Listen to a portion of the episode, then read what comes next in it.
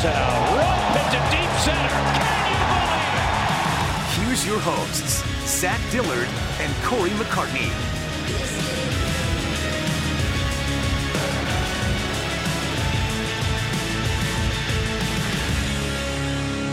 The Atlanta Braves 2019 season ended with 97 regular season wins and another NLDS loss. Welcome into another edition of the Chopcast. Sitting here with Cory McCartney, I am Zach Dillard, and Cory, a disappointing into the season yet again for this franchise, despite the many highs in the 2019 season. Plenty to still look forward to as we move along to offseason storylines and what is next for this team in 2020 and beyond we wanted to kind of go position by position here, and no better place to start than the catcher position where Braves legend Brian McCann has now retired. Yeah, I mean, no more McCann, and you know, you're looking towards Tyler Flowers, and does he come back a six million dollar option for 2020? It, it almost seems certain, you know, with the lack of an answer behind him, you know, not knowing where this franchise sees Alex Jackson, how far away, you know, William Contreras is.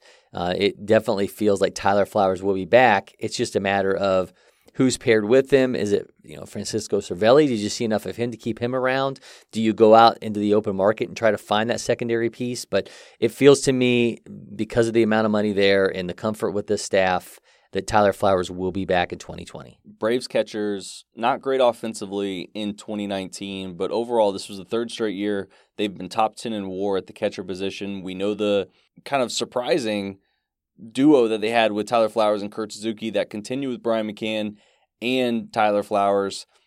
How big a is this the biggest question mark given the lack of overall catching depth out on the market, given the fact that they are still waiting on so many of their young prospects, whether it be Alex Jackson to really make that leap, William Contreras, uh, top pick in 2019, Shea Langeliers. Doesn't feel like they have that guy that's just ready to step in, waiting in the wings. Is this their biggest question this offseason for you, or is it just a, one of the many? I would say no. I still have a bigger question mark. I, I, mean, I put it, if you're ranking them in terms of position stuff, I put it third. I put it third behind, behind third base. I put it third behind what happens in a corner outfield spot. To me, you can, we've reached that point unless you have Yadier Molina or you have Buster Posey or you have, you know, you know, eh, Yasmani Grandal, a guy that you feel like, okay, this is this is more of our primary catcher, and we have a supplemental piece that'll that'll keep him from going, you know, over 150 games in the year. The Braves have not played that game. They've not, so I, I just don't see that being from the end of okay, there has to be the absolute answer at this position right now. Now, could Contreras be that guy? Could he be his brother? Absolutely, but it it doesn't feel right now where the Braves are at that it's it, there's that much weighing for me in the catcher spot. Grandal would be a hell of an addition for them if they were able to chase that. I thought that last year uh, that Grandal would be. Yeah, I mean he obviously miscalculated the market, you know, and ended up having to settle and get below. I think what a lot of people believe he's capable of making. But yeah, I mean you, he's got one more year on that deal from the Brewers, and if you could somehow swing that, I mean, that would be the kind of guy you could roll with for 150 uh, plus. Yeah, moving on to first base. Um, clearly, the Braves have one of the top players in all of baseball, Freddie Freeman. I will mention at least that Freddie Freeman only has two more years left on his contract. He's making 22 million this year or in 2020 and 22 million in 2021, and then he does become an unrestricted free agent as that contract fades away. Um, 38 home runs. Uh, 38% above league average this year for uh, WAR. I thought the defense fell off a little bit this year. Um, bad playoff run, but five games does not define a player, especially one that I think pretty clearly down the stretch of the regular season in the playoffs, Freddie Freeman was not 100%. Not to, you know, make any excuses for the Cardinals' loss, but that isn't the Freddie Freeman we're used to seeing, not only in that five games, but really over the last two or three weeks of uh, of baseball for for Atlanta. I, I, think very clearly this guy is going to be your middle of the lineup anchor yet again uh, for Atlanta. Yeah, I mean, I will say he finishes with a four Fangraph WAR season. Uh, it was five point three last year. He hasn't had below four. Uh, he hasn't had below four four since 2015, and obviously the end of the year cost Freddie Freeman, but I feel like those numbers aren't really indicative of how great he was for stretches yeah. of 2019. He just didn't do it for the duration of 2019, which is kind of the problem. You know, I think a you know, Mark Bowman and I talked about this the the day that they were knocked out of the uh, NLDS. Alex Anthopoulos and Brian Snitker are going to have to answer to the point of of rest because we heard so much about these guys getting rest and it being something that was going to be you know a, a, big point of emphasis for them. And we just watched Freddie Freeman play 158 games, Yeah. and you watched Can't him- happen. It can't happen, and he's to the point of his career now where you have to start to think about about the window you're in and maximizing Freddie Freeman in that window. I mean, are, I you could I mean you could look at the numbers and say, okay, have we already seen the height of him? And that might be the case. I don't I think you could very well make the argument right now that he's not the best player in this team. And that's okay. It's okay that Freddie Freeman is not the best player in this team. It's okay that Ronald Acuna Jr. has passed him by. But you, also have to find a way to maximize what Freddie Freeman is right now, and you have to find a way to keep him healthy when it matters. And I know he doesn't want, didn't want to admit that he was unhealthy, that he wasn't 100 percent when it came time to play in the postseason. But he needs to be 100 percent when it comes time to play in the postseason, Right. and getting him there is the most important thing. Yeah, 158 games only because they had to not play him due to injury at the end of the season. There was a very good chance we would have seen 160, 161. Yeah, and for what? Freddie I mean, the, the division was over. division was wrapped up. Yeah. There was really no there was no need for it uh, down the stretch, and I don't know why he played as much as he did in New York in the final series of the season. That is uh, not our call, and uh, I, I think they definitely uh, need to do a little bit of soul searching there. And speaking of which, as you move to second base, just a fantastic season from Ozzy Albies, but also needs to be mentioned that he played some of the most innings in all of baseball 160 innings or 160 games for him, uh, 700 plate appearances, but really just came on strong uh, as he moved up into that second spot in the order. 17% above league average hitting, 24 home runs, 15 stolen bases, 4.6 WAR. Um, Ozzy Albies, and we'll get to Acuna here in a moment, but they really established themselves as one of the top young duos in all of baseball, and I think the Braves can can really, as they move forward with this with this roster, they certainly have pieces they need to supplement. But I think those two, it's insane to me. Those two will make $2 million combined next season. You need to supplement the roster around them while they are at one of the most affordable team friendly deals in all of baseball. And that's what makes what happens at third base and what happens in that corner outfield spot that was manned by Mar- Nick Markakis this past year so, I want to say important. I, I think yes, it really is. That's the only way to put it. I mean, it's it, it becomes so much uh, more uh, of a point of, of capitalizing.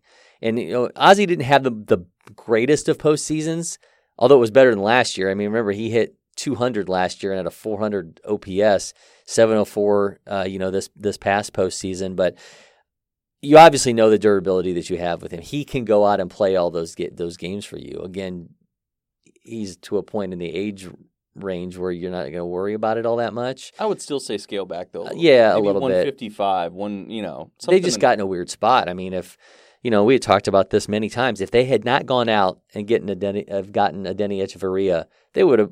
You would have had Pedro Florimon would have been on the postseason roster, and that's the reality. I mean, Yeah. and he hadn't done anything of note since he hit that grand slam in the the exhibition game at SunTrust.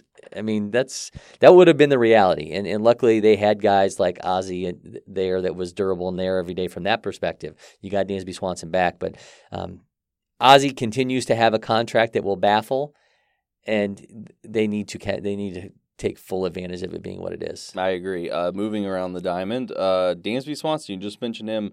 Really weird season for him. The extreme highs uh, early on, moved up in the number two spot. I thought he did really well there. Uh, still finishes the season 1.5 WAR.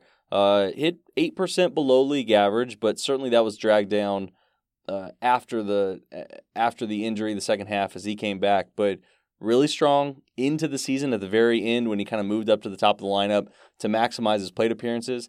And Dansby Swanson, along with Ronald Acuna Jr., were the two regulars in the playoffs that showed up and hit for Atlanta.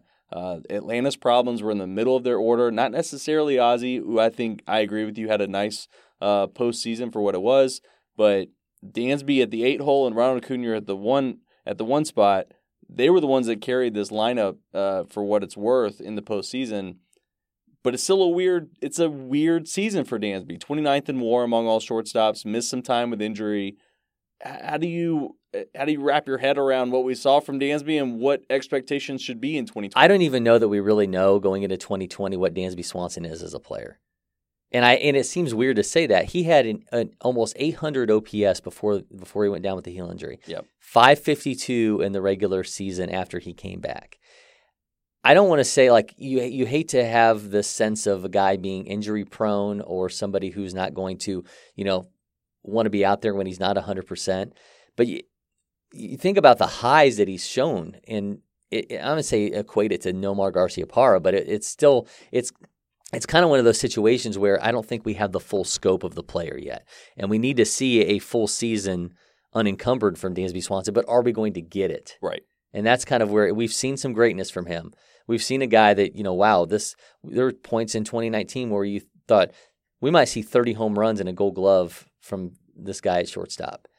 And then he comes back and hit and has no home runs in his last 27 regular season games in the 552 OPS. I mean, that's those are two very different conversations, Absolutely. and it just it's very weird to say that going into the season we're going into with him that we still don't know who the former number one pick is as a player. and it's it's it's strange because we could be talking about an eight hole hitter, maybe the best eight hole hitter in baseball, or we could talk about a guy that can hit at the top. You could feel comfortable with at the top of the order, the two spot. I do think that Acuna and Albies have kind of locked that in heading into 2020, uh, barring any injury or really poor spring performance. I I don't feel like they'll really mess with that, but I mean, what we saw from Dansby in the playoffs, at least like opens it back up that this is a big time performer, is a clutch performer, whatever it may be. Like when he's healthy, when he's locked in, when he has, uh, uh, when he's able to be on the field for them, he is a plus player. Yeah. But we're entering what year four? Yeah, well, Uh, actually, technically, we're five? entering year five because he played the 38 games. yeah, in he played 38 2016, games in But 2016. if you can year get- four, a full season, and if you can move him out of the bottom of that lineup, and let's say you can bat Dansby Swanson sixth, Yeah. then you don't need the catching spot. It it allows you a little bit more leeway to not have the, those these sky high expectations that okay, well, we need a guy that can put up peak Brian McCann numbers at the catching spot for us. If you can get Dansby Swanson to have a full season of health, and that's year five. We're still. It's crazy to me at year five that we still don't know what a full season of him looks like. Every episode of Chopcast and Chopcast Live is exclusively outfitted by Baseballism. Stop by Baseballism Atlanta on Battery Avenue and mention Fox Sports South at any point during the 2019 season to receive a 10% discount. For both Chopcast and Baseballism, it's a baseball thing. And now, back to the show. Yeah, I think we're looking at a question mark with the catching spot and what even happens there. I think we're looking at three regulars with the three that we talked about with Freddie, Ozzy, and Dansby so far. Um, not to say they can't find an upgrade and you know start moving on some pieces, but as we move to third base, I think we're back at the question mark position because Josh Donaldson, we're kind of in a we're in a golden age of third baseman right now, and Josh Donaldson was right in that mix. Last year, 10 players in Fangraphs war above four wins above replacement at the third base spot. Josh Donaldson was eighth among that amongst that group, 37 home runs, 379 OBP, 32% above league average. But of course, it was just a one year deal, so he is heading out to the free agent market. I think we're all on the same page that he's probably going to get a qualifying offer just to at least at least protect the Braves from if they do have to uh, if they are unable to sign him if he goes somewhere else to get a draft pick draft pick in terms of compensation. But is is Josh Donaldson going to be back, or are they going to make another big move at third base? In your opinion, because the end of season comments from Alex Anthopoulos about Austin Riley clearly stated that while they like his long term future, they by no means are handing him a position heading, into 2020. Yeah, I mean, I thought those those comments from Alex were were interesting just from the end that you know that's that's been the expectation, right? That you were just going to have it was just going to move on from you know from whatever we saw from him this position uh, this year that you know you were going to go into this era of Austin Riley, but you know Austin fell off dramatically after his great start, and Donaldson, you know, was every bit the player that that people were hoping he was going to be uh, you know, in coming here and looking like a guy who reestablished his value. And how high is that value now? And is it more than the game than the Braves are willing to, to meet. I, I, I do wonder how much the relationship with Alex Anthopoulos being here and all the stuff that Donaldson talked about on and on when he came here, how much that weighs into his decision. I mean, there we're probably talking about a Gold Glove finalist here, a one seven defensive WAR uh, per Baseball Reference. The only third baseman who was better was Matt Chapman. This is he was 0.6 better than Nolan Arenado, who's the gold standard for third base in the National League. It's I mean it's not without question to think that Josh Donaldson wins a Gold Glove at third base in the NL this year for the first time in his career, and that's what with the 37 home runs the, in a you know a 900 OPS that that's what he goes into free agency with. I mean, what he got 24 was it 24 20 was it 20 23 23 if you gave him 3 years at that same rate I bet he comes back to Atlanta. But you're talking about into age 36 season he's going to turn 34 this year so you would have going into him being 37 in a Braves uniform playing at third base if you can if you have the foresight to think that the DH is coming to the National League then sign him to a three year deal. but I don't know that you want a 37 year old playing every day for you at third base in the National League. It's definitely a risk, and he just put together a great season. He he wanted to prove to himself and to everyone else that he is still that guy. And guess what? He was still that yep. guy. How long of a term deal is he going to get on the market? In my opinion, he's the second best third baseman that's going to be on the market, along with Anthony Rendon, who is one of the five or ten best players in baseball. So, what does that market look like? Um, I will throw out there the Braves have they have money. They have plenty of room to spare after a lot of one year deals come off the books. Um, they can walk away from some options if they need to. Um, they have the resources to go after those types of players. I'll even throw Rendon into this mix. Like they have those resources. Will they? We have to wait and see um, what the market really pans out as. But there's really not anyone else on the free agent market that really moves that needle uh, for those players. You're looking at guys like Prado and uh, Jed Fr- Todd Frazier and uh, Jedd Gyorko. And I mean, Ren- so to put this into perspective, Spotrac. I love you know jumping on Spotrac and looking at um, you know the market value. The market value. Their market value for Anthony Rendon is thirty-two million dollars for next year. The market value for Josh Donaldson is seventeen million. Yeah, he's the be- he's the best. So if you give, the best third baseman in baseball. So if you look around that same yeah. window of uh, that same you know scope of twenty-three million, I think that's getting Josh Donaldson back in Atlanta. Definitely could be. Let's move to the outfield because um, that to me is where it's uh, kind of iffy for the Braves because they have Ronald Acuna Jr., who is one of the very best players in all of baseball, proved it again in the playoffs, uh, carried them. He was their best player.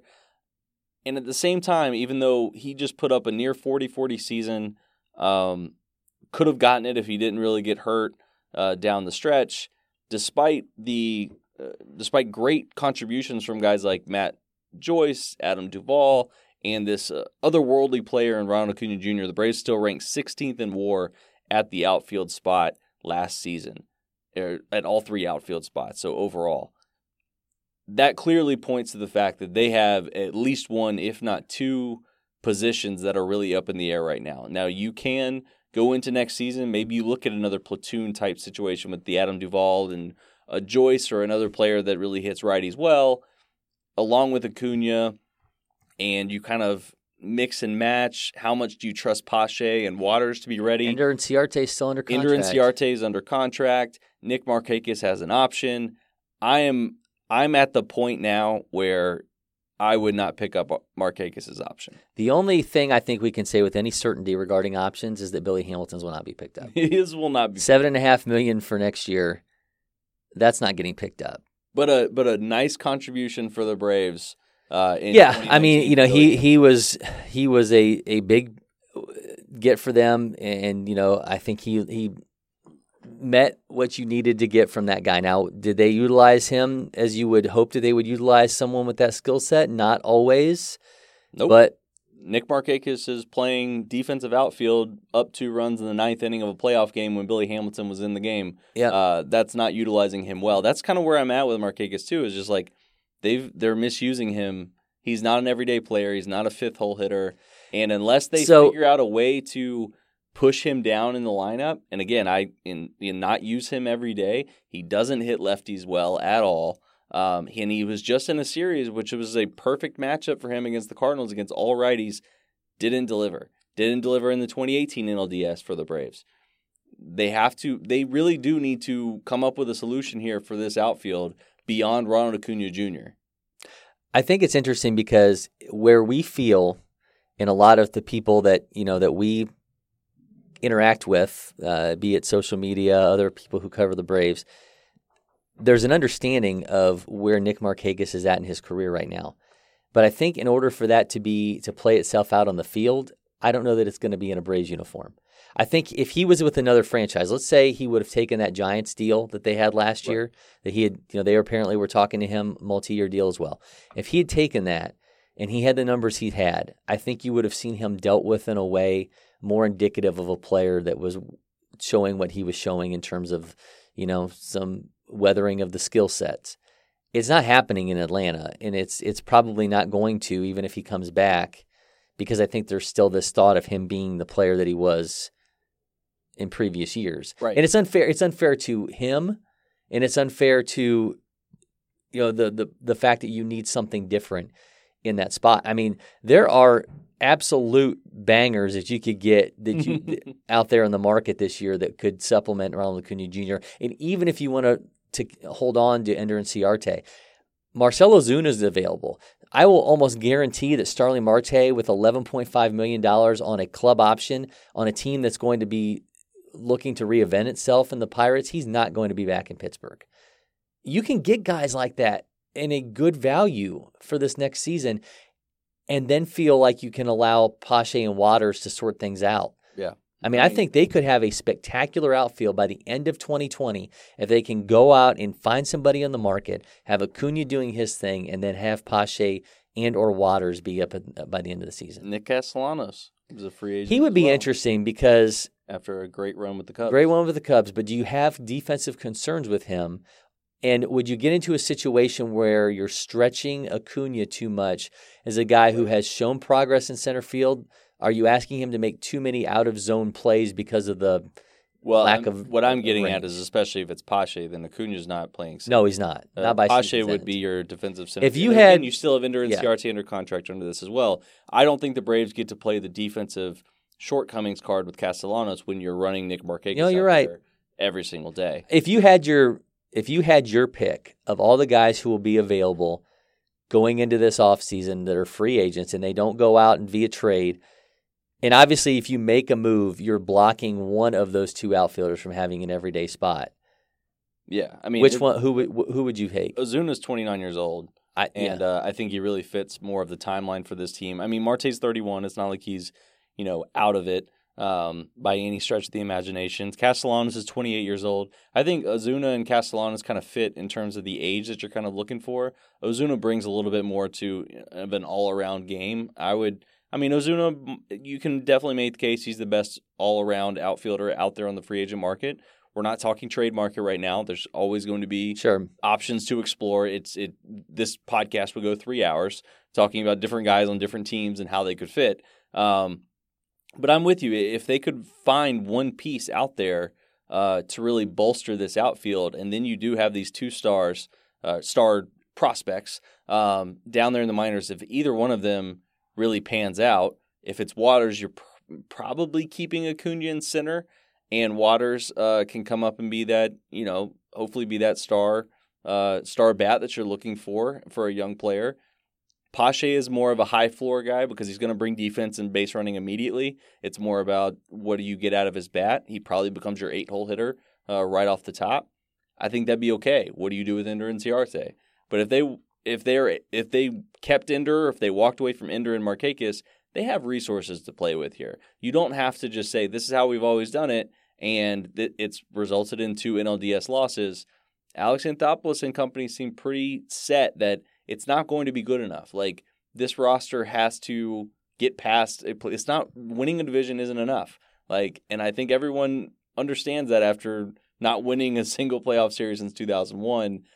I'm with you. I, I would at least go make a move here, trade, free agent signing to supplement this. Group. It's interesting though because one thing we've not really discussed is if they if they go out and get another everyday type outfielder, where's Austin Riley fit in this whole situation? Because question. if they lock, let's say they get three years for John, uh, Donaldson's a three year deal, Mhm. and let's say you go out and you know if I'm. eh, to answer the question that I answered you uh, asked you, I would take Ozuna, but I would have a close second be Yasiel Puig just because I want to see what the world happens if he's in that mix with with uh, with uh, Acuna and all Can he's in that dugout. Heads that would explode. Yeah. With those two So, together? But I, you know, I, I think that's where I'm at on those guys. But if you take one of the, let's say you take Ozuna, let's say you lock Ozuna up, you give him a five six year deal.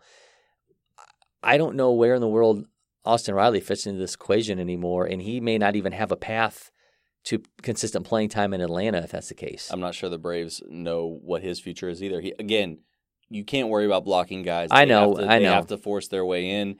It seemed like Austin Riley forced his way in in midsummer. They found some holes. Yep. Now he's got to adjust and he's going to go back and see if he can find that swing well, again. clearly Mar- Marcell Ozuna likes to hit in SunTrust Park, so like yeah. SunTrust Park quite a bit, or at least Atlanta's pitchers. Um, speaking of which, on to the pitchers now. Of course, Dallas Keuchel is moving on to free agency. Um, I thought a, a, a good pickup for them. I think they'll look back and have no regrets about what Dallas Keuchel brought this team. He gave them uh, a chance to win Game One in the NLDS. Didn't really go as planned in Game Four, but really helped them get to a division title. Um, wasn't crazy expensive after a really unfortunate un- free agency situation for him. He heads back onto the free agent market. Um, Julio Teheran has a has a club option, and this is the big decision I think for Atlanta. I clearly think that Julio has more regular season value than postseason value because he's an innings eater. He stays healthy. But how are they going to supplement the rest of this rotation, which to me, I guess, starts at the top with Soroka Fried? What do you i- i- what do you get out of Mike Foltynewicz um, after a really strange season for him? Highs and lows in regular season and postseason. Uh, but I would assume Fult's in this mix along with that whole group of young starters. Start with Julio, and then do they need to add at, to the starting rotation? Because already right now we're talking about adding catcher, third base, and at least one outfielder. Does the starting rotation need to join that group of, of wish lists or needs? I've kind of teetered back and forth on what I think they're going to do with Teheran's option. I think they pick it up, and I think they pick it up not just because if you you now have the situation where not that they need an opening day starter again, but the fact that you, this guy, if the wheels were to fall off, you know, you could have somebody to, eat up innings for you. But I think it's more from the end of okay, let's say that they've locked up Donaldson now and Austin Riley all of a sudden, they've get an outfield and all of a sudden Austin Riley's expendable. Or if you feel like Ender Inciarte is somebody you want to move on from. Mm-hmm. The the ways that you could package somebody who's one of eight starters that's going to be on the market can see that would be on the market if the if the Braves declined his option with more than 174 innings pitched this past season. If you could if you could package him with somebody, I think what it could get you in return could be a substantial player. Yeah, I mean, And a- there's there's value in innings eaters. So I think he definitely- gets picked up. I don't know that he's going to pitch for the Braves, but I think they pick up the option on him. And you know, I I I would like to see them be a little bit aggressive in the free agent market for a starting pitcher because there are some Zack Wheeler's going to be available. Yeah, I mean, Georgia kid. it's crazy that we t- we think about Zack Wheeler, you know, as a younger guy, and we think about Madison Bumgarner as an older guy. They're the exact same age. Yeah, Bumgarner's 30 that's- years old. wild to me because uh, it makes me feel old because I covered Wheeler's. Uh, yeah, with his debut. in That remember he started game one of a of a doubleheader, and Harvey was in Harvey the second game. too. But Strasburg is a year older than Zack Wheeler and Madison Bumgarner. I mean, it's it's insane, and you know Gerrit Cole's a year younger, and I don't think they're going to get into the Cole Strasburg mix. I don't. I just don't see them going that route. Nothing about the way that they've operated or the way that Alex Anthopoulos operates makes you think that they're going to do that. But I think there's enough options out there to feel like they don't have to play the "we need a veteran presence" card. I mean, Dallas Keuchel served his purpose, and you think about the guys that we've seen serve in that role. He was obviously better than R.A. Dickey and Bartolo Colon, and we, you know, we saw somebody do what he was supposed to do for this team. But you're, I think, you're further down the road now with the development of these younger guys that you don't need another ex player who's got a World Series ring. it's it, it, is kind of remarkable that they ran away with this ro- with this uh, division with a rotation that did not get a breakout performance from any of the up and I mean I expected Sor- I mean Soroka barring injury was already part of the rotation so for me Yeah, like it's not yeah. a surprise that he became a Cy Young and Rookie of the Year contender um, but the Touki Toussaint's, the you know Kyle Wright, uh, Bryce Wilson, like no real breakout performance from those guys. Now Ian Anderson can kind of join that mix as well. Um, I'd be curious at what they, how much they believe in that group in terms of do we need to bring in some more help or are they going to be ready? I thought Kyle Wright looked great down the down the stretch last season or uh, during during the 2019 season. I really would have liked to have seen him more, uh, especially late September, maybe breaking into a bullpen role in the playoffs uh, with his slider. I don't know. Maybe they maybe they quietly shut Kyle Wright down, even though they did send him down to keep him fresh.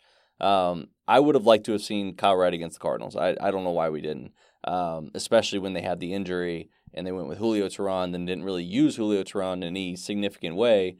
Kyle Wright probably could have helped him. But they allowed him more. to have the first inning and the last inning in the season. I know uh, that that certainly was uh, something. But speaking of bullpen roles, um, I think the Braves go into this season, uh, into this offseason with a few more answers in this regard. Um, and again, we felt like they had a few answers last year with guys like Viz and Minter. A lot of things fell off, um, but guys like Mark Melancon, um, it, it, it seems and Shane Greene, it seems I almost called him Nick Green. Uh, Shane Greene and Mark Melancon um, seems like you can kind of solidify that there and try and build a little bit around those guys. Chris Martin is of course a free agent. Um, do you have more confidence in this bullpen group? And certainly after this season, everybody should just not assume that what starts the season ends it because they clearly will not be the case under uh, under an Alex Anthopoulos regime. Yeah, I, I think it's eh, one thing to think about. I mean, is the the ARB numbers for some of the guys. Like Shane Greene is projected to get six point five million, and obviously he's an all star closer, but he's not the closer for this team. Yeah. So, I mean, I, i- if we're looking at the guys who, and I know this is a little off topic, but if you're looking at the Braves players who are arbitration eligible, and I'm proje- and I'm guessing who's going to a hearing, Shane Greene's going to a hearing Yeah, I could see that. because of all the peripherals just don't match up with what his case is going to be as a guy who was an all-star and had all these you know these saves and the braves are going to say well these were your numbers for us Yeah. and you were not that same guy and you know i, I think that's going to be that that case is going to arbitration does I, th- I think go I think Folty's our situation is just. i just don't think you can go to trial with him again Yeah. I mean, it was such an issue last time, and he and he clearly didn't understand the proceedings. But the the way that it kind of late, like just hung with him, I don't know if they're going to want to get back into that situation. And did he have such an erratic year? Does he take lower amounts if they want to give him a two year deal? It's possible. You know? Dansby's ARB situation will be interesting. Uh, Luke Jackson, uh, his ARB situation will be interesting. There's there's definitely going to be some some fascinating cases as Yeah. we as we get around that spot. But to an- but to answer your question, I feel like this feels like the bullpen with the fewest amount of answers since we had guys like Craig Kimbrel and you know Carpenter and you know Sure. All, uh, all the that that little group they had you know the, the previous run of of postseason appearances. yeah, I was surprised they they didn't flip the switch really with any of their guys. A little bit with Kyle Wright, but none of the starters really. You know, I asked Anthopoulos before winter meetings last year, and he said that we will make that. You know, if we need to, but they really didn't need to to win the division, and we really didn't see guys switch over until you know September and rosters expanded. Yeah. But at any point did they start moving, you know, the Patrick Weigels and some of those guys into this mix? Uh, we just didn't see a lot of young starters outside of Soroka and Fried. Uh, a lot of, and we saw some pieces kind of come and go. You know, Bryse Wilson kind of up and down, like Jeremy Walker. Like there were some pieces, but we didn't really see a solidified youth movement on the pitching side at all. Uh, really for them. yeah. It, I mean, do you think Melancon's going to be the favorite to be the closer going into the year? Or has it become more of an Snitker open to really- competition? Snitker seems to be really comfortable with him. Um, and yeah, I mean, I think he would start out as the closing favorite. I'm really curious if they get anything out of Minter next year. I mean, if they can get him back into into his right space, Where does he even fit in? I, I mean, if you've got O'Day and you've got Greene and you, O'Day's and, a I mean, and, and okay, O'Day and Martin are both free Yeah, agents. yeah. So if you've got on the books, if you've got, you know, if you've got Jackson, who's an ARB guy, and you've got, you know, Minter, and then you've got Melancon and Greene. I mean, where does Minter even fit into that situation? I mean, they need some lefties, and uh, I mean, you had Jerry Blevins. But you've got Newcomb, and is Newcomb yeah, is Newcomb now that sol- guy? is Newcomb a solidified bullpen artist? Does he even get a shot at another rotation yeah, spot? I probably spoke too soon. I forgot that they did move Newcomb into that relief role. Do they? He's really the only guy they really did that with. I, f- I Um, mean, you got to hurt for him if he doesn't get a chance to be a starter again because he's been a really good starter at times. Yeah, I, I agree. And Snitker mentioned that in his postseason uh, press conference that they aren't just set on him. They'll he'll be stretched out. He'll be given the chance to start, and it it may open up for him. Um, but you know, if they look at him as this dominant, you know, trying to be, you know, this multi-inning dominant reliever that some other teams have really had success with, um, that could be the way to use Sean Newcomb. Um, but we'll see how that all really pans out. But uh, yeah, I mean, I it listening to the Braves at the end of the season, it definitely felt like it was a disappointing year for them. Uh, Freddie called it, Freddie Freeman called it a failure, um, simply because they didn't move on in the playoffs, and it has to hurt for them to see the Nationals just you know really pushing pushing to try and get to the World Series as we speak right now. Um, so that should definitely be difficult for this team. So it's really going to be a telling offseason, uh, but also a telling offseason here too, because um, Cory can kind of unveil the news a little bit. But um, this will be the final episode of Chopcast as we know it with uh with me and my partner Cory here. Yeah, it's been uh been here almost seven years. Oh, been here seven years. Uh, it's crazy. This is our 446th episode of this show. Uh, it'll be the last one with me, so I'm moving on. Um, Braves fans will still be able to to find me. I'll still be uh, still be finding a way to to cover this team. Uh, obviously, won't be in the same capacity. Um, you know, this has been this Chopcast stuff has been you know blood, sweat, and tears for us for a long, long time, and I appreciate everybody listening and um, you know bearing with us through some really tough years. It you know would have been fun to have covered a team celebrating a championship at least once here in the seven years that we covered this team. But Not in this city. yeah, uh, I'll still, but I'll again, I'll still be around, and I'll still be, I'll still be having a voice in terms of Braves coverage. It just, it just won't be this one. Do you remember our first episode? I yeah, I do. It was about, um, it was it was about the the Hudson in, uh, in injury, wasn't no, it? no, He got no, no, on. no, no, no. It No, it was uh, that we did a bracket, right? We did like a No, our first ever episode, we jumped right into it. It was in the 2013 off season, And lo and behold, as we opened this podcast with this subject, uh, we talked about the 2013 catchers. And we were talking about Brian McCann. Huh. Um, that was our first podcast that we ever did was we were previewing that first team that we ever covered together um, that winter. And we sat in the Fox Sports South studio. Um, I think it was a group of us. Um, I don't think it was it. It may have just been me and you. I think there may have been one of the. I think Jay Clemens might have been with us Yeah, at the yeah. time. Um, but yeah, that was our first ever episode. So open that one with Brian McCann. Open this one with Brian McCann. So really you go. coming full circle that's right. uh, there. But we definitely, uh, as Cory said, we really appreciate all the listeners over the years. Um, we've had nonstop just uh, positive comments, positive reinforcement as we tried to figure this out as we went. um, but covering this team together has been uh, a blast, and you guys made it so. We got to do a show together. Um, yeah, it's been it's been good times, and we've had we haven't had a, a, a great team yet in terms of going to the postseason, but we've had a lot of fun teams, Yep. and we've had a lot of uh, good times uh, covering Atlanta. So uh, we'll he'll Cory will be around, uh, I'll be around. We'll we'll kind of figure out what the future is going to look like there, but uh, we'll both be providing as much coverage as we can.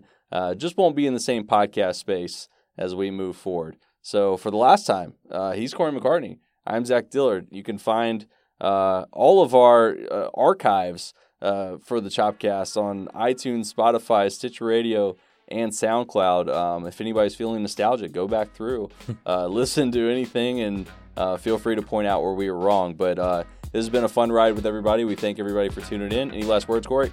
No, just thank you guys so much. Uh, uh, love you, Braves country, and thank you for everything over these last seven years.